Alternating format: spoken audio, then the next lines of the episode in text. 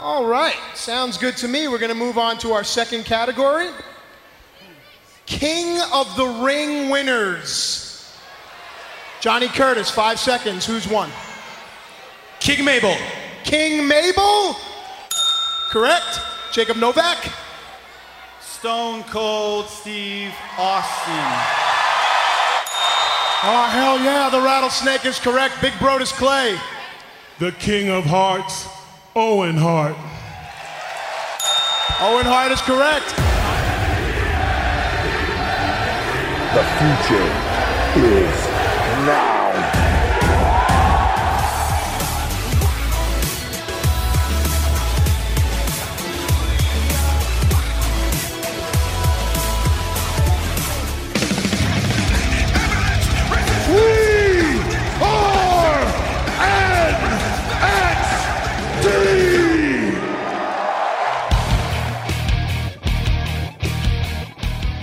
Welcome back to another episode of Half K NXT with your boy Nando O'Brien. And your boy L Truth. I come from money. I come from pain. Uh, all right, putting me on the spot right off there. I, I don't even know the rest. I don't even know if what I have is right. So I I can't even blame the rookies from the karaoke challenge anymore because yeah, that's that stuff is pretty hard to just I mean, granted, they had the lyrics on screen, but if you're just trying to do it from the top of your dome, uh, it's pretty hard to, to think of the lyrics. that's that's pretty valid. I give you that because I mean I know I'm pretty sure like even if you play "Sexy Boy," we'll still miss some of the words. mm-hmm. Oh yeah, for sure. I I I think all the classics like uh, Vince McMahon and who else has like lyrics in their in their uh, Randy Orton? Like yeah any of those. I bet you I'll I'll know maybe half of them but I, I won't know the other 50% man dude I probably know 15% of Randy Orton's theme song. Like one five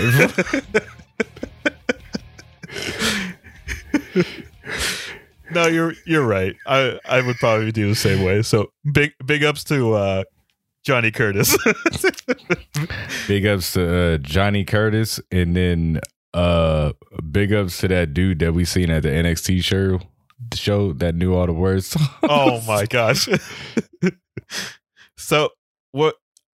We'll give you a sneak peek of a future episode, but when we were allowed to still go outside and watch uh, live NXTs, there would be literally this one one dude who would know all the lyrics to every NXT theme at that moment, you know, at the, at that time. And this is uh literally Tino Sabbatelli's theme. No one first of all, no one half the people don't even know who Tino is, and second of all, like no one no one even knows his theme song. So for this one dude to know like the lyrics 100% it was it was pretty impressive. It was very impressive because it was like it was not only that one but i think what he knew like Ember Moon's theme song. And oh yeah it was yeah, like yeah. another i mean he knew somebody else's too that was like really obscure. It's like bro what do you do all day?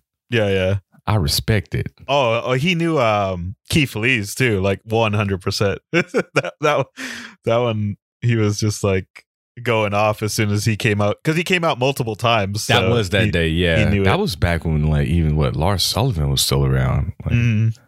Wow. we can we can literally sit here all day and talk about theme songs, but we should probably, we should probably get the the reviews started. Maybe. uh maybe. so uh welcome back. Uh, uh, yeah, because last week we also kicked it off with some R Truth knowledge, so we'll we'll, we'll get started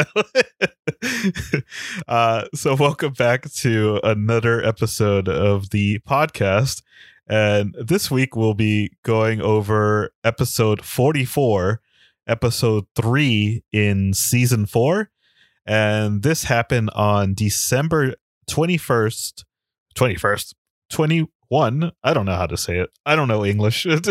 uh, you said it. You said it right the first time. You said December twenty first, right? That's I did. It just sounded weird. You know how sometimes when you say things, it like you know they probably sound right, but when you actually say it, you're like, "Is that the the right way to say it?" Yeah. M- my favorite is when like you say a word, but you've never written it before, and then Oh, you yeah, write yeah. it down, and you're like, that word is disgusting looking. Yeah. so yes, December thir- uh, 21st, 2010 at the AT&T Center in San Antonio, Texas. I I think for sure whenever we head back out to Texas cuz uh they just announced the three locations for the next WrestleManias and I believe it is in Texas now for next year, correct? Yeah, I think they're doing um, what is it? Uh, Tampa Bay, Mhm. Dallas, and Los Angeles. Yeah, yeah. because it was supposed to be Los Angeles for 2021, and then they essentially Mhm. like pushed that back two years, uh, assuming, knock on wood, we'll be at that point. So Cool. Well, this show definitely happened 10 years ago uh, at uh, the AT&T Center. and they had fans. Yes, they had several fans there. uh, so we opened up the show with uh, the video package. This is actually the first one of the season, and they kind of just go over the obstacle course challenge from last week. Uh, they showed the the Johnny Curtis redo where he ended up picking up two immunity points, and from there we get the standard NXT intro. Uh, as both of us have marked, there's again the uh, the absence of pyro, which I think you and I are starting to get worried about since we have not had pyro this season yet. so with this season, they're they're all or this is just purely on WWE.com, right? yes, so this is where they've converted 100% to um I guess to all the digital platforms because yeah, it's on WWE.com, it's on Hulu and it's on YouTube. Uh so it's a strictly digital show as far as the as far as the western audience. I think what they do is that th- the reason why these episodes are still like 40 minutes long is because I believe they still have TV distribution rights across uh across the globe inter- in international markets. Um, but for the US, we we only have it as uh as a digital show at this time. I get you. Okay, I see what you're saying. Yeah. Uh, but yeah, either way, they were still cutting back because there was no pyro. uh, Matt, Matt Striker introduces all the rookies individually since the pros are already on the stage. Uh, Saxton comes out in his "I Heart Me" T-shirt, which uh, I think he's just kind of going for for different T-shirt styles throughout the weeks. Uh, so before we get started with the next challenge, Striker introduces the um, the competition standings at the moment. O'Brien, uh, Brodus Clay, and Derek Bateman all have zero points. Saxton and Novak have one point, and as we mentioned earlier, Johnny Curtis is in the lead with two points. And Matt Striker kind of gives us an update as well, where he mentions that all the physical challenges are now worth two points. So this one being the return of the wheelbarrow challenge, this one will also be worth two immunity points.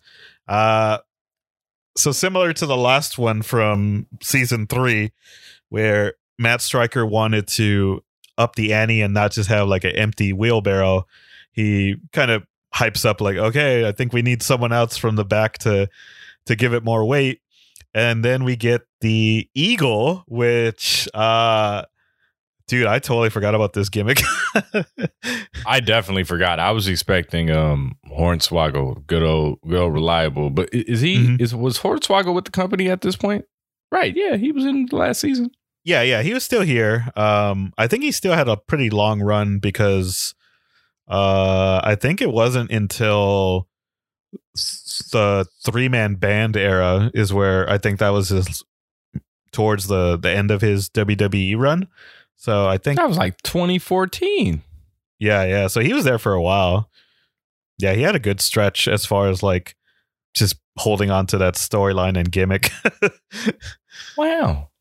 Yeah, there's a reason why he still has like a huge following. I mean, not a huge following, but like he's still recognized on uh on other wrestling programs and and uh independent shows is because yeah he had a pretty long tender in the in the WWE so it's it makes sense. I wonder what his uh his booking fee is. hmm You get it like half off. Pun it. Pun. Pu- pun very much intended. so so yes, we uh we get the ego and not H- Hornswoggle by that really surprised surprised us and uh so this one was kind of interesting because they uh yeah compared to Swoggle like he the the I I forgot to look up I I my bad so I'll I'll report back on next week's uh podcast but I forgot to look up who was uh the eagle. I know they also revealed it, but I don't think it's the same person who was acting as the eagle during um during the episodes when he was with with Jack Swagger. But I'll I'll look it up and I'll I'll mention it on the next podcast. I'm going with Hornswoggle for now. yes, for for now it is Hornswoggle and El Torito uh, working working the ego. uh, so we uh, so we start off with Johnny Curtis, and he kind of gets a false start, and then the fans kind of boo him, and Striker tells him that he has to kind of restart. From there, he sets the pace at 13 seconds.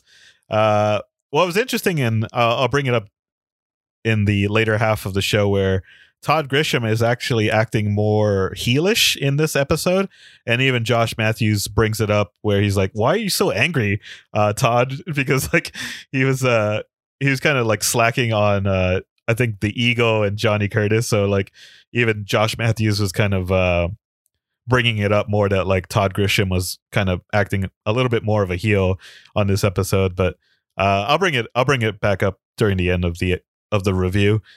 After that, then Jacob Novak gets uh sets the bar a little bit higher at 12.8 seconds. Then Brodus Clay uh, gets in at 13.8 seconds. What was funny with this one is uh, he kind of tossed the eagle when he finished the the uh, when he got to the finish line. So it was similar to when um, Maxine threw uh, Hornswoggle in the in the last wheelbarrow. Yep, it's like a it's like a flashback. Yeah. so we get uh Connor O'Brien next, and he also ups the bar to 12.7 seconds. What was interesting is yeah, even Del Rio clapped for him, and they're kind of having not a not a huge um kind of rookie uh pro dynamic, but it was it was good to see that Del Rio was supporting his uh his rookie at that point. Uh so this part I was gonna ask you, like, did this have another uh another meaning when Striker th- so Byron um Byron Saxton goes next and he's wearing like this black glove and then Matt Striker says like oh the black glove didn't work well for DiBiase and Michael Jackson? And I was like okay I get the Michael Jackson part but I don't remember what the reference was with D- with DiBiase. Like that one kind of kind of confused me when when when he kind of threw out that line We don't have time for this nonsense. The black glove, that's great. Oh, come on. That worked well for Ted DiBiase and Michael Jackson. Okay, that a on your mark, glove? get You know what that black set, glove means? go! He's gonna murder the competition. That one that one went over my head too. I didn't I don't really recall what uh DiBiase what any DiBiase has to do with a with a black glove. So Yeah, yeah, yeah. Yeah. S- I, I just wanted to double check with you because I was like, okay, I'm gonna definitely bring it up during the podcast because I was like, all right, I don't I don't get it. I I probably need to like watch some episodes of Raw and SmackDown during that time just to see like if the, if he had brought it back or something. Yeah, I, I, I wasn't sure. I was expecting a um a OJ Simpson joke from Striker. That's what I thought Like too. I was I was I was yearning for one and he just didn't deliver. So yeah. if, if Striker was his own category, he'd get like minus points. that I'm gonna knock it down on uh on production. Just for that line. that the the striker striker penalties. Yeah.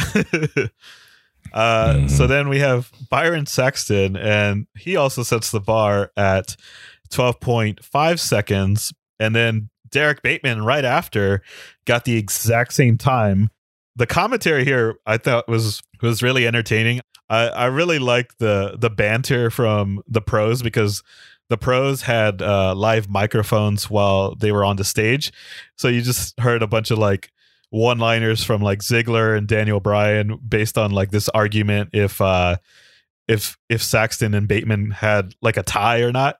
Uh so I thought I thought it was just really really funny like the banter that was going on. I like I heard it off in the distance, but I was like really trying to hear what the commentators were saying because I was Mhm. like hella interested in the actual result of the race. Yeah, yeah, so I was yeah, like, yeah. oh man, what are they gonna do? It's like it was a tie, even though like I was looking at it, I was like, there really wasn't a tie. He only got there first. I know. Yeah. Uh so so so what they do is uh Saxton didn't cross the line, but I guess uh it it didn't matter because the only thing that had to get through the line was the the wheelbarrow itself. Uh so Bateman ended up uh getting it at 12 seconds and yeah, he he won and was rocking his like American flag to uh to celebrate. Um but yeah, like I had here, like my last note was saying like, yeah, the the pros and their commentary on stage was just like really hilarious. So I I would I would recommend this episode based on just that in itself. I got invested in this contest because it looked like they were all really trying. So it looked Mhm. like they was just like, you know, hey, go for it. And then it, it turned out to be quite entertaining just to see them push a bird around the ring. yeah, yeah, yeah. It was it was definitely more entertaining than um than the one from last season and uh probably one of the more entertain entertaining uh rookie challenges that we've seen so far. So from there, we go to commercial break and we have our first matchup of the episode where no entrances since like the rookies were already out there. We have Jacob Novak going up against Johnny Curtis. Uh, so to start off the matchup, I'm pretty sure you could spot him during the um, the opening segment, but he's highlighted here a lot more where uh, JTG is suddenly in the corner with Johnny Curtis, and uh, so we're we're all in kind of uh, disbelief of like what happened to R Truth. Uh, so the commentators bring this up really quickly, where they mention that R Truth couldn't make it on this episode, and he kind of just text his boy JTG to see if he could help out his uh, his rookie this week. Welcome back, Jacob Novak conversing with his pro Dolph Ziggler as Novak looks to avenge an earlier loss here on NXT as he faces Johnny Curtis. And there you see Johnny Curtis who's talking to JTG. Now, Curtis's pro is R Truth. R Truth couldn't be with us here tonight, so Truth sent a little text to JTG and said, hey, can you look out for my rookie tonight? So that's why JTG will be coaching up Johnny Curtis. So he texts JTG Selly. Selly talk. Streets. and I just thought it was really, I don't know. What what did you think of this? Where like, I, I, it's it's not a good look, but I'll let them slide just because they just said that they were they just texted each other, and I was like, you know what, I can relate that at as a trainer because every time I fill in for somebody for their clients, they just text me. So it's like, Yeah, I, yeah, I get it, I get it. You just texted somebody to see if they're available. It just so happened to be JTG, who also just so happens to be of the same eth- ethnic race. yeah, yeah, yeah. So that that was the only thing I, I was like kind of questioning, but I, I I really just at first it, it got me nervous that thinking like, oh crap, did they like? I know they didn't let go of R Truth, but in my mind I was like, did they really just try to sneak in there that JTG was? Y'all just gonna the try to sneak us, sneak us another dude by. Like, who you trying to sneak that by? I know y'all is in Texas, but they know the difference too. Come on, man. but yeah, I'm, I'm glad that um, the commentators got on that really quickly at the, at the beginning of this matchup. uh, That might have I- been a, a good like opportunity if it would ever to be available to listen to the Kevin Dunn like. oh, oh my gosh, that one, I would, I would, I would pay to be a fly on the wall for that one. Once we get started with the matchup, uh, Vicky, they kind of show a, a shot of uh, Vickie Guerrero as well, where she's um, watching the match backstage, and yeah, like kind of how's that, how I mentioned that Todd Grisham was um was being a little bit more gr- aggressive here because he was talking about um something that Dolph Ziggler had done on Raw and SmackDown and talking about his matches. And yeah Todd I, I should say uh Josh kept saying like oh why why are you on uh Ziggler so hard this week? And um so I I thought it was good because they were they were kind of showing exactly what we were saying in the uh the first two episodes where um Todd and and Josh didn't have like that um kind of witty back and forth yet but it, it's it started to develop a little bit more on this episode which I really liked so it started showing more of um Todd's personality and I I thought it, it added a little bit more not only to this matchup but throughout the episode um and I agree. I agree. I thought um I thought they were more like personable with each other almost like mhm. More conversational, kind of like back and forth, more bantery. Like in the the the episode prior, it's almost like they uh they had like Josh knows who he is. We, Yeah, he's yeah, been yeah. doing this for a while already. So like for for Grisham to get in there, he's almost kind of like following Josh's lead. But it seems like for this episode, he kind of got in there and and and took his opportunities versus like waiting for him to come. hmm Yeah, that's what that's what I got out of it too, especially with with this matchup.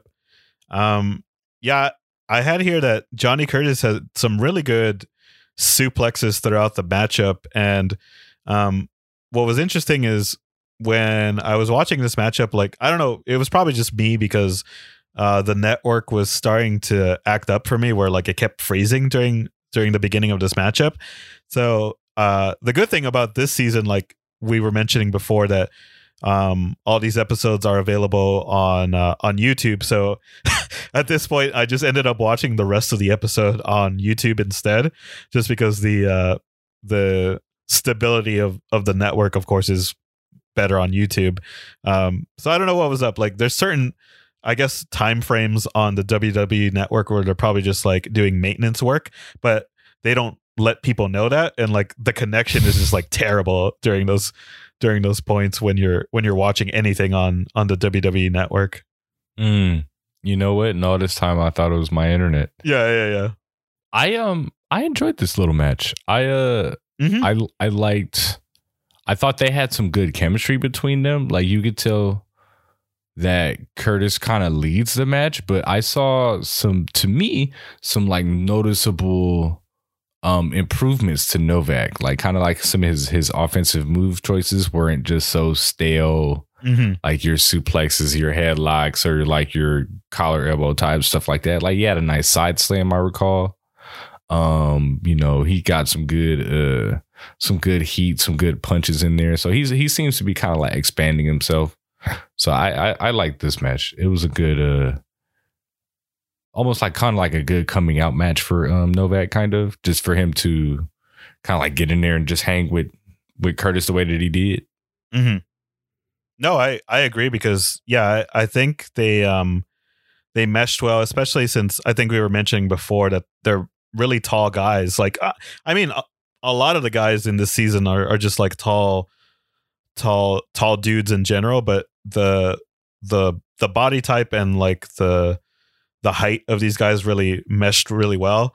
That yeah, they had some really good back and forths, and especially for Johnny Curtis to to suplex a guy of a similar stature stature and to also like do it really well. Um, yeah, I think they just did a good job, and there was even a uh, a nice um, bump from Johnny Curtis when Novak kind of Irish whipped him to the corner. Um, it it looked really it looked really strong. That I I just like the way that Johnny Curtis was um was selling it as well. For sure. And then in the in the closing sequence, yeah, um, Johnny Curtis was kind of trying to lock in his uh, single arm submission, but then Dolph Ziggler kind of uh, distracted the referee. Then JTG tried to come in to kind of like uh, help out his rookie, but then the referee was trying to like get him out of the ring, and then Ziggler kind of uh, came back into the ring and attacked uh, Johnny Curtis, which then Novak kind of hit. I guess his uh, finisher for for this season anyway is the big boot. Um, so he gets the big boot and gets the win at uh, exactly five minutes. So yeah, like how you were saying, I think they meshed really well, and I I thought this this was a pretty good matchup. I agree, man. Um, the only thing I didn't like was, I mean, I, I understand its placement in it, but Mhm. I, I didn't like the the interference. Mm, mhm. Like like none of the other like pro rookie matchups really have a lot of interference like that. So it was just kind of interesting to see that play out. And then it was also like, all right, JTG, we know you're a tag team wrestler. Mhm. You know the name of the game. You already knew that was a distraction, bro. Like you got to be better than that. Like, Yeah, yeah, yeah. isn't at this point JTG is at least like a former tag champion? So uh, I don't think Cryme Tyme Did they ever- even? They never won it, huh? No, no. I I remember when they were kind of um of course doing the um the tributes to to Shad Gaspard that when they brought up um their run as Cryme Tyme that yeah like they they were probably one of the most recognizable tag teams that have never actually won any of the tag title variations. So it, it was um Mm. it's kind of interesting because yeah like they're they're probably their most high profile run as far as just like popularity um was when they teamed up with John Cena for like a little bit. Um and I thought from in my mind I thought the same thing too that I thought that they had won the titles around that time when they were like super super popular. But yeah they they never had like a a title reign which was really shocking to me That is very shocking to me right now. Just kind of hearing it, I'm a little mind blown. But now I get it. I'm like, ah, you guys were those guys at the time where it's just like certain dudes you'll just look at. I feel like every era has them, and you look at them like, man, you just didn't win any titles. Like mm-hmm. every era, and you could just just pinpoint it. yeah yeah It happens, man. It's unfortunate, but it's a thing that almost goes hand in hand in professional wrestling, and that's just missed opportunities. More than any other sport is like missed opportunities that can never Mhm. be taken back because you just can't get a certain, a certain like organic overness. You, Mhm. It's never the same. yeah yeah totally agree What do we got next? Oh yeah. All right, man. So uh so next we got a little segment here. We got another video package, and it's our guy, Derek Bateman. And then you know what's so funny about Derek Bateman is that I don't even like Derek Bateman. And I like Derek Bateman. yeah yeah yeah It's like so, you know, it, it come out and then uh he basically was just saying that he was hyping himself up, hyping himself up really good. And he was he was saying that, you know, if Derek Bateman could describe himself in one word, he wouldn't be able to do so because there's no word that can describe him. And if he had to Yeah. do it, he would make one up because that'd be the only way to do it. And he went with the word. I'm surprised he doesn't have a t-shirt yet, but he went with his patented mantastic. oh yeah And I'm like, man, how come you don't have a shirt for that? But hey, you know, Derek Bateman, he he's getting all this stuff over. Um, he he. So it, it seems like there's a little bit more like kind of like backstory to this one. So he mentioned that he um wrestled on Sunday Night Heat. That was pretty dope. Mm-hmm. One, first of all, it's just dope to hear Sunday Night Heat mentioned, and to get a little pop from me for that one. Um, he names his hands freedom and justice, so that's like a callback to the skit that he did with uh, Daniel Bryan. So he's keeping his, you know, uh, I, I like what you have in your notes, the true definition of a half K promo right there. Because if anybody is half K, it's it's Derek Bateman because he gave us like some truth in there, some gimmick, and he stayed with all of it. Like he told us the truth about Sunday Night Heat. You know, he told that truth in gimmick, and then he just wrote it, and then so. Buff Andy Samberg is winning with his character right now. Like he's doing a real good job with just being like fully committed to to the character that he's trying to give us. And I don't think that this character is too far fetched from his like natural self, which is what they say is like the best gimmicks are just yourself turned up to 10. So he's probably like himself turned up to like eight right now. So he's on the right track for sure. My name is Derek Bateman. I hail from Cleveland, Ohio, aka Awesome Town, USA, and I'm wild and young. If Derek Bateman were to describe himself, he would probably have to conjure up his own word, since no words in the dictionary accurately describe him. and that word would be mantastic. Fantastic. I'm an adventurous hunk who lives for danger. I guess I like to take a lot of risks. In fact, let me introduce you to my two friends. Freedom. Freedom. And justice. Justice. What makes me stand out amongst all these other NXT rookies is that everyone here has it. I have the most it. Everyone here has charisma. I have the most charisma. Everyone here is a great athlete. I'm the best athlete. I can do what everyone does, but better. My name is Derrick Bateman, and I am the next, without the E, breakout star. And then uh so after um after we we finish up with Mr. Samberg on uh after a nice gym session, we get um we get another mini segment, it's another video package. We get Conor O'Brian, Oh yeah. aka aka Nando's boy. Yep. So this one is cool because uh he also like stays in character. Like now that I'm kind of thinking about the the stuff that he was saying and the way that he delivered certain things, I was like, oh, you were telling like you're pretty half K right now too. Yeah, yeah, yeah. he he like talked about his past and he said that he like fought, scratched, and clawed. like I, I didn't even pick up on that. that that's pretty good. that he fought, scratched, and clawed. You know about being bullied. It, and then the reason that he was bullied being it's not funny, but like the reason that he's being bullied was that he looked like a rat. so he's doing he was talking about how like you know life for for for a person like who looks like him was was rougher. So he had to be a lot tougher than everybody and stuff like that in the mean streets of grand rapids michigan. You know and he talked about how uh the attitude era was a big thing and it was prominent in professional wrestling and why can't we have the ratitude era? This is the dawn of the ratitude Yeah, era. yeah. so good like now that i really sit back and think about it he delivered that in character like and he wrote Yeah, that yeah. whole rat thing and it's like if he didn't say that i wouldn't have never connected if he looked like a rat because i'm too i'm too fixated on the fact that he ended up being the dude from the ascension Yeah, yeah. I I I think that pretty much saved his uh his career at that point with with the ascension gimmick is because like at that point then he got to wear the face paint that kind of like reinvented him at that point.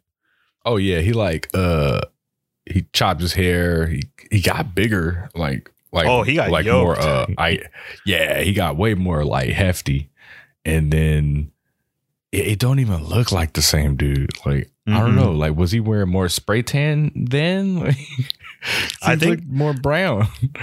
I think he just got massive because yeah, when it uh the only thing the only person I can kind of uh kind of do the same comparison is if people don't like you and I know who uh who who Will Rude slash Will Hobbs is now, but for people who who haven't followed him his whole life, if you look up Will Rude, which is his first like wrestling uh alias, he was literally like uh this skinny skinny guy and if you compare him to what he looks like now he's just like this massive massive dude so that's the only comparison i can kind of do Dude, that's like um even on that same line, Cage, Brian Cage too. He wasn't Mhm. like that when like he he first started off kind of like doing the whole like uh baby mortis slash whatever the original Brian Cage thing was. But yeah, you know, um our boy our boy Conor O'Brian embraces this whole rat thing. And then, you know, you're I think you're right. The whole ascension thing probably saved his career because embracing looking like a rat probably only took him so far until it was like, damn, dude, I I pigeonholed myself. But Yeah. hey, I've never seen anybody rock um looking like a rat like that before. So I enjoy seeing whatever his finisher is about to be in this season. so after that we get another uh backstage promo where we have uh bateman and brian and this one was um this one was pretty funny. It was pretty short too where they're both doing like bridges. Um the only note the major note i had here is like i i don't know if this is the production team or if this is uh more on derrick bateman where they're really trying to go for like this lonely island kind of comedy style because this is totally like like a playbook from like what Andy Samberg would do where it's just them doing like a totally random thing and then they have like a random guy who's just like watching them do these uh these bridges. So it just felt like a lonely island uh skit. So yeah i, I don't know who's uh who's responsible for this but um that's what they were aiming for because they even brought up like um steve blackman because uh bateman was reading a like a a book of um the the rich history of the WWE championship and he's like naming WWE champions and then he says like uh Steve Blackman and then Daniel Bryan ge- gets up and he's like wait a minute Steve Blackman was never a, a world heavyweight champion Dude, he was uh he was hella reading that book upside down too.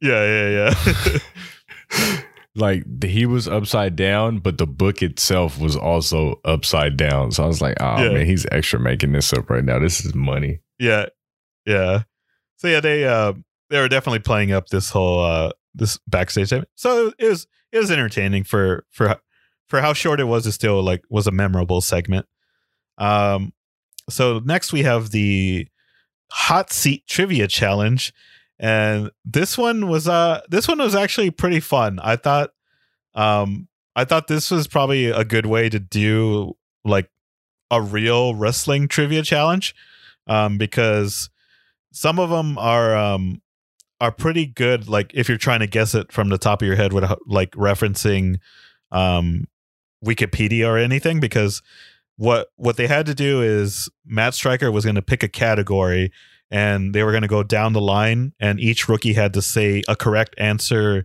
in five seconds and they couldn't repeat a um an answer that one of the other rookies had said. So as an example, the first one that they said was uh, the Undertaker's WrestleMania opponents. So then they went down the line, and each of them said said one one answer until um, they couldn't think of like all the other ones, or if one of them got an incorrect answer. Um, so Brodus actually got a pretty good pop when he had said Jake the Snake, but then uh, Conor O'Brian got an even bigger pop when he said Shawn Michaels because, of course, they're in San Antonio, Texas. Got to go for the hometown boys. Yeah. uh, That's cheap pop 101 right there. and it, it didn't stop there either because they, they definitely brought up uh, more Texas natives within the Mhm. within the other uh, categories. So the next ones were uh, the King of the Ring winners. Novak, of course, got a big pop by mentioning Stone Cold Steve Austin. And I then- popped for uh King Mabel. Oh yeah. I I I popped for that one, and I also popped for um, Brodus Clay because he he gave a shout out to our boy Owen Hart by like saying the King of Hearts, Owen Hart, and Mhm. everything. So yeah, that that was that was really that was a really nice tribute. Um, but then when they had to do another round where they had to think of even more obscure King of the Ring winners, then Brodus was the one that got eliminated because he said uh, Big Daddy Cool, and he was never a King of the Ring winner. I was Uh, pretty disappointed that uh nobody just flipped it around and said Brett. yeah, I know. Like he Literally. twice at that. uh, that's what I was disappointed with too. This one, this one, I think would be like a legit good one to use on a real life trivia because the the third category was uh cities that have hosted WrestleMania, and yeah, Yeah, that was really good. yeah like if you if you were to really do that you know trivia i think that would be one of the hardest ones because you can name a few like at the beginning but once you start going down to like the the um the less obvious ones i, I think that's where everyone could probably m- mess up on a certain city so i thought that one I was a think good one uh I think people would like if we take it to like up to up to now, I think a lot of people would miss Santa Clara. yeah oh for sure like Yeah. they'll they'll either say like san francisco or bay area but like if you have to say the exact city yeah a lot of people would Mhm. miss santa clara for sure Like I think the like if you're gonna think California, most people I think would think uh the Staples Center first. Yeah Because yeah, I'm yeah. pretty sure they had a re- did they, they they did WrestleMania at the Staples Center. It's like maybe Maybe I think that like one, one of those one of those times that WrestleMania went Hollywood. Uh, yeah, I think you're probably right. So then the fourth category was um, name a 2010 pay per view, and I think this one was also good too. Um, like just because certain years have like these random like pay per views like Roadblock or uh, Mhm. uh, Fastlane. So like the safest like guess outside of the big four and like Money in the Bank, Backlash. yeah, backlash. Backlash and like TLC. Like you, you're definitely gonna win with one of those two. Yeah. So we get to the last category, and the, the last two remaining rookies are Jacob Novak and Derrick Bateman. So they kind of go back and forth, but then at the end, Jacob Novak can't think of another uh, WWE champion to name within five seconds. So, um, yeah, Derrick Bateman wins this one and takes the lead now with three immunity points in total. So, uh, I don't know exactly when they're going to do the elimination week, but at the moment he's he's in a pretty good standing to um to come out the winner. For some strange reason, I thought this was elimination week. Mm-hmm. So the whole time I was watching the episode, I was kind of waiting for it. Even though, like, you know, if it was really elimination week, they would have mentioned like 20, 20 times already. But I was sitting there like, oh, it's coming up next. It's coming up next. And it never did. In the Yeah, uh for the um for the last contest, now that I think about it, like Novak lost because he was pandering to the crowd, yeah, yeah. which yeah. is ironic because he's a heel. hmm. They they didn't think about that one, huh? Maybe it was his jacket, you know, he just felt extra charismatic with his jacket and he was bound to be arrogant. yeah. Or Let- Let's go or with if- that. may, maybe we're giving him too much credit, but maybe um he was uh trying to impress Vickie Guerrero backstage. So m- maybe, maybe. Mm, You know what? That could that could be the point. Mhm. All right, so cool. Dude, I feel like this episode had a lot of mini segments. Yeah. because we're gonna go into another one. We get the backstage promo with uh with Del Rio and our boy O'Brian. hmm And then uh Ricardo has like this, Ricardo Rodriguez has like this plate of like cheese and like hors d'oeuvres or whatever little snacks that he's feeding to like Del Rio because they'll be on that baller stuff, right? and then and then Conor walks in there and he's like asking him if he could like, you know, like kind of like get some advice. He's like how to break through mentally and stuff like that. And then like every time uh Ricardo like moves this tray of cheese and stuff, like Conor's fixated on it because you know because he's a rat. So Yeah, yeah. they don't say it. They don't say anything. They just he just follows it with his head, and then Del Rio starts talking to him, and he's like not paying attention, but he is paying attention, but he's really trying to like pay attention to these uh to the cheese. Hey, hey, coach, you think I could get a piece of that cheese? It smells pretty good. Cheese?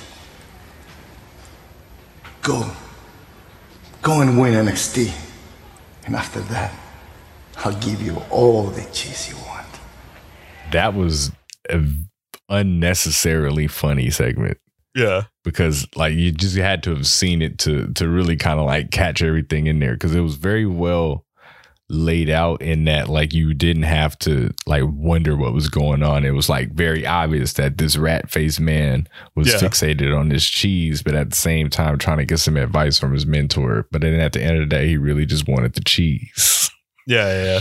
which is a um, which is all a metaphor anyway because cheese is money Exactly. Yeah. which leads us to the next the next matchup since we're talking about money anyway we get our boy ted DiBiase who comes from money who comes from pain and comes from whatever you want to get from his name and then he's got maryse and brodus clay with him hmm versus byron saxton chris masters of course the you know rookie Mm-hmm. pro duo, and their special guest, their third, Natalya, Yeah. whom I was wondering what the heck is the relevance there. I, in, I'm, you know, and then from what the match was telling me, or the commentators, it was that uh Maryse was saying that she was more Canadian than Natalya. yes. Yeah. I love that. it it was so good because they they mentioned that uh Natty at this time is the current Divas champion, but I'm guessing that uh her and Maryse have some beef going on on on Raw or SmackDown at, during this time, and yeah, that she's just like a better Canadian because she's French Canadian. Th- That line had me dying for some reason. Man, I was like, yo, what is that? Is this like Canadian beef? Yeah. Canadian bacon? Like, come on, man. So I I, uh, I got a kick out of that because like right when I was typing that, I was like, what is the logic in this beef? And they were like, oh, well, Yeah, yeah, yeah. Marie said that she's a better Canadian because she's French Canadian. I was like, hey, all right. I can't be mad at that type of stuff. I, I almost felt like I was watching a match that I already seen, but it just so happens that they have already done like a tag team match with um with Saxton and uh Masters. So I was like, damn it, Mhm. did I already see like this match? But I was like, oh no, no, no, this is totally different. yeah. So I thought the um this match was was pretty good in that there was there was a lot of a lot of stuff going on. Everybody got significant offense in yeah. and there was like a lot of key moves that uh like moves that were really key in there that I thought were really cool. And then first of all, I'm wondering what the difference between an exploder and a T-bone suplex is Yeah. because I personally don't know. Brodus Clay has a nice one nonetheless. yeah yeah yeah i i had that in my um in my notes too where he had like a really nice overhead one and then of course he whipped out the um the t-bone su- suplex in uh in the middle of the match as well and they they look really really good But no, it was uh like nice matchup. Did you see uh Byron Saxton use the recoil? So I- he he, Mhm. he used the recoil. He hit Brodus Clay with that, and I was like, that was dope because we're like ten years prior to seeing Ricochet using it. So that was Mhm. Some nice like kind of like. But you know what? Yeah, no, I don't. I don't think Ricochet was even in his like earlier career. I don't think he was using yeah, the yeah. recoil. He was like all high flying moves. But no, that was it was great. We get some nice um I like there was a nice sequence where DiBiase hit an arm wrench and got it in the Cobra clutch like he was gonna go for Dream Street. yeah yeah yeah yeah yeah But then uh Masters fought out of that and encountered with a spine buster. yeah So that was really that was really clean. yeah That was a very clean spot from there. then we had um, Masters signaling for the Master Lock, to which Brodus got a distraction in, and then DiBiase stood like two feet from him and drop kicked him in the face. yeah yeah yeah It's like if they were standing in a phone booth and he was gonna drop kick him, that was like essentially what it was like a phone booth drop kick because he was yeah, like yeah. right in front of him. And on one hand, it was beautiful, it was awesome. And on another hand, extremely impractical. both angles yeah, like we get both sides of the cookie with that. Like that's like pro wrestling in a nutshell. yeah Like wonderful and extremely impractical. yeah And then t- towards the end of the matchup, we get the two divas. They start to kind of brawl outside of the ring, hmm to which the two pros were like, "Oh no, these are like you know we know them better than the rookies, so we need to go stop this. Let's go, let's go, let's go get this under control." So Yeah. they go run, and then I really don't think that uh either of the two rookies got tagged in, but they ended up being the legal people. yeah yeah yeah And then we we get uh we get Brodus Clay who you know we does exactly what we thought was gonna happen. He starts beating the crap out of like Byron Saxton. We think he's gonna put him away.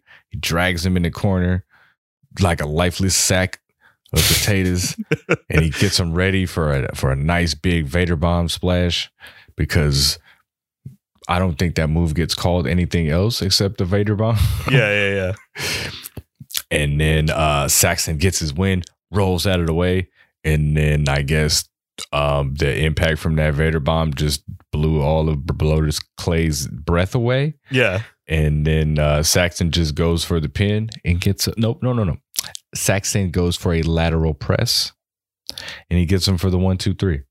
It was uh it's I I thought it was believable just because uh like how you said like Brodus is a bigger stature. Um, at the same time, this match went uh, over 10 minutes. So you kind of believe that factor of like he was exhausted by that point. Mm-hmm. Um, and then yeah, the the speed in which uh, Saxton uh, took advantage for the the pin. I, I thought it worked. Like it wasn't. I liked it. Yeah, yeah, yeah. Like I know a lot of people would think it, it's not the most exciting finish, but as far as like kayfabe wise, I, I think it makes sense for for him to get the victory there. It's crazy because like most wrestling finishes that are probably the best make the least amount of sense if you sit down and break it down. Yeah. that right there was actually a very logical finish. Like Yeah. we're, we done had a match that's longer than what we're n- normally used to seeing. We had our big guy who really doesn't tread up on the top rope like, or you know, on turnbuckles like that, going into unfamiliar territory. Yeah, yeah, But he really wanted to go with that finish. He wanted to use his God given talents, his weight as his advantage. But, you know, our boy Saxton outsmarted him at the last minute. Brodus had everything, all his intention, all his last energy in that splash, and he missed it. And, you know, he just couldn't kick out in time because he had to breathe. Yeah. Saxton Saxton got him with the cover at the right time, and you know, it was just capitalizing on the situation. Now, would you rather see like you know Saxton get a second win and go up top for like a Phoenix splash or something like that? of course, Now- but you now- know, what now just being- sense does that make? Yeah, you know, you want him to get on the top rope and taunt everything too, giving Brodus apparently time to catch his breath. But we all really know he'll just be bracing for impact. Mhm. No, not everything has to make sense in a wrestling context. It can make sense in a real life context too. yeah yeah yeah how you said i i think i think it was um i think it was a good match uh i i think i brought up something similar last time where i think brodus and masters had really good chemistry with each other but then of course when you had the um the pros in there like they they got the most pop from from the crowd understandably. Um of course especially with the the two divas with maryse and natalya where like kind of like what we've talked about on previous episodes where they don't really have to do much as far as like taking any crazy bumps or doing any high spots. They're just kind of doing more of like the selling of of the moves or or um just kind of like facial expressions. And the crowd is already eating that stuff up uh just because of like how you know how how high uh high high profile that they are that it was enough for the the audience to like super get into the matchup so yeah i think everyone did their part um and got got their spots in pretty much I think you you're like really right about Chris Masters because that guy is over, bro. Like when he gets the tag and he Yeah. gets in that ring, the crowd goes nuts. Yeah yeah yeah when he calls for that master lock, the crowd loses it. yeah So there, you know, even though though on one hand you could kind of look at NXT as where they kind of put people when they don't have anything to do, but a lot of these guys are really over over there. Mhm. So hey, man, it's working out. Yeah. awesome. Alrighty. So I will get into our fun facts before we jump into our final scores. Uh not too much, but there's just one big moment here where this is uh as you mentioned, this is Natalya's uh NXT debut matchup. And the funnest fact for a good while is that the matchup between Jacob Novak and Johnny Curtis is actually NXT's 100th broadcasted matchup. So we finally Mm. we fi- we finally hit the triple di- the triple digits when it comes to matches on on NXT. Um, I think I'm using that word broadcasted because once we get to um, the Full Sail era, I know that there's a bunch of like dark matches that uh, people keep track of, but Never see the light of day. yeah, yeah. So for for our tracking purposes, I'll just say that anything that's been broadcasted on either TV or in this case, like uh the digital platforms. Nice. we will get into our scores and uh yeah, I'll, I'll- kick it off here with, with commentary. I ended up giving commentary a three because, as I mentioned earlier, I think that um, Todd Grisham and Josh Matthews starting to starting to get their groove in this episode compared to um, the first two episodes. So hopefully they kind of um, just keep bouncing off of each other a, a bit more in the uh, the next couple of episodes. But yeah, I I like this um, dynamic, and as as much as as much as we say it, like even though having two face commentators is good, I think by one of them naturally having some kind of heel tendencies, it kind of gives a better dynamic when it comes to your your broadcast team. I agree. I agree. And then I follow you probably spot on with uh my score. I went three. Oh, okay. I felt um I felt very similar in that it seems like for this episode, um, especially in comparison to the other ones, that they really kind of got their their feet set and just with the the way that they were talking to each other, you almost felt like they had been doing that for a while. Like it just out of nowhere, they had just kind of better symmetry. And Mhm. I think it's kind of along the lines of uh kind of what you said at the end, where you were saying that kind of Grisham almost plays the heel a little bit. So you you get that natural back and forth of having that the heel commentator versus the the face play by play person or like vice versa. Like it always just works that way when it's the opposites like that. You know, you get the best storytelling in a match when it's heel versus face. So you get the best uh, kind of like rapport between the commentators when you get the heel and the face. Like one of them doesn't have to be so overtly heel to where they hate each other, but it Mhm. just always works out kind of the best for especially for like this show where it's it's very imperative that uh the commentators help get the the NXT superstars over to like with their words. So it's almost like you need somebody to play a definitive like roles in your commentary team. So i thought this episode was really good to establish that and hopefully this is where they kind of like build the direction that they're going to go for these two commentators. Yeah, yeah. so i went three nice. and then so I'll, I'll go ahead and carry on for matches. Mhm. Uh, for matches, I went three point five. Mm, mm-hmm. I thought the main event was really good. Mm-hmm. Like from from all points, like um, it had that that that extra like needed drama of like throwing the women in there too, just for a different dynamic. Yeah, um, yeah, it just yeah. so happens that they both can wrestle too, so like it was dope. Yeah. Uh, the the four guys really work well together. Like DiBiase's working really good with everybody so far. So is um, so is Masters. Saxton is a solid bumper, and then Brodus plays his role really good too. Like he has a lot of moves in his arsenal that he doesn't even really need, but it's just like how smoothly he pulls them off. It's like, oh, okay, that's definitely one of your moves. So his suplex game is like really good Mhm. for being a bigger guy.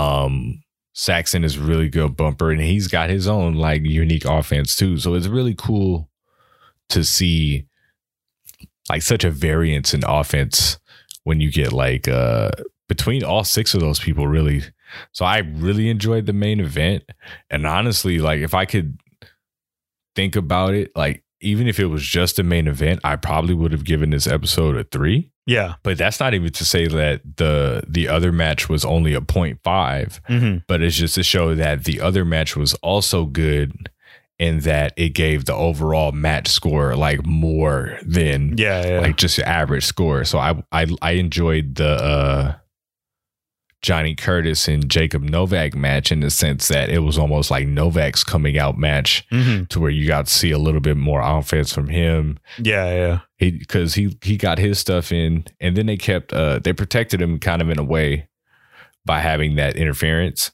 Yeah, yeah, yeah. So he didn't he didn't beat him clean, but it's not like it's not like Ziggler went in there and gave him a zigzag. He just like punched him in the face. So you Yeah, know, yeah, yeah. it still keeps Novak looking strong enough to where he didn't need Ziggler to win it for him. He just needed that little we're heels, we can do this, but I finished him with my move type of thing. So Yeah, yeah, yeah. I like the, the the story that was told in that match, and I really enjoyed the uh the way almost like the episode was wrapped up inside the last match. Yeah, I totally agree, and I think you convinced me with one of your points earlier that um, I originally went with a three, but I ended up switching it to a, a 3.5. Um, cause pretty much what I'm pretty, pretty much going to echo the points that you made with the, with the matches themselves, where now that I kind of look back at it as an overall piece, yeah, like the matches were kind of more of the highlight, even though that a lot of these backstage segments were entertaining. Um, I think the point that you made earlier that I didn't think about until we started kind of uh, going down the line with each segment is that yeah, there was a lot of backstage segments. So originally I had production as a 3.5, but I lowered that down to a 3 because I I think you made me notice that the the matches were more of the high caliber this week. Um, so when I give production a three, it's not in a negative way this time. It's just more of like, I think you were right where I think based on that they had two challenges and then there was still like a bunch of video packages and backstage um segments that it kind of took away from that with the the balance of the wrestling that i think i think if they kind of s- spread them out a little bit more then the production would have been at my original score at a 3.5 but then you made me notice that yeah like the the matches were really good this week that they kind of took more of the spotlight um so yeah i ended up just kind of switching them at the last minute where i gave uh production a 3 this week Mm. Nice. Okay. So I also went three for production Ooh. based off of exactly what we just kind of like talked about right there because uh, there were a lot of, I mean, I thought the mini segments were entertaining. Mhm. There was just a lot of them in in rapid succession. So like Yeah. I agree with what you said. Like if they would have broke those up maybe a little bit more, the the flow of the show would have been a little bit more cohesive. But then I guess like, you know, going like it was almost like segment segment match and then a whole bunch of segments and then like a long match. yeah It, it was it was still very entertaining, but just it was still a little choppy. So Yeah, I yeah. went three for production, and then that'll bleed me right into entertainment, which I went for three three and a half. I went Mm. three point five Mhm. for entertainment because the overall I thought the episode was extremely entertaining. Um, especially since like I watched it while I was eating dinner. Yeah. So it was like uh the segments match. First match was like not super short, but it was like a it was a full five minute match, and that's like Mhm. for two two guys to be given like five minutes in an hour show. Like that's you know you could do a lot in five minutes for sure, and they did. They maximized that to the fullest. I liked that match. Um, all the little mini segments were entertaining. Like both of the like video packages for for uh EC3 and Conor were really good. Like they're Mhm. both fully in character and at the same time you kind of got glimpses of them as just like the people. yeah So I, I really enjoyed those two. Uh the backstage segment with Conor as well as and Del Rio and as well as the one with Daniel Bryan Yeah, and yeah. Bateman was really good. Like all of those are really good. And then in the matches. So I I thought that uh everything that was given here was was really good. And in fact, I'm not gonna go four, but I'm gonna go three point seven five now. oh After whoa whoa yeah. i think that's a So- first i don't think we've ever given that out I, I you know I just I can't go to full four, but I was Yeah, yeah. actually pleasantly entertained here. whoa whoa that's a first that I'm sorry.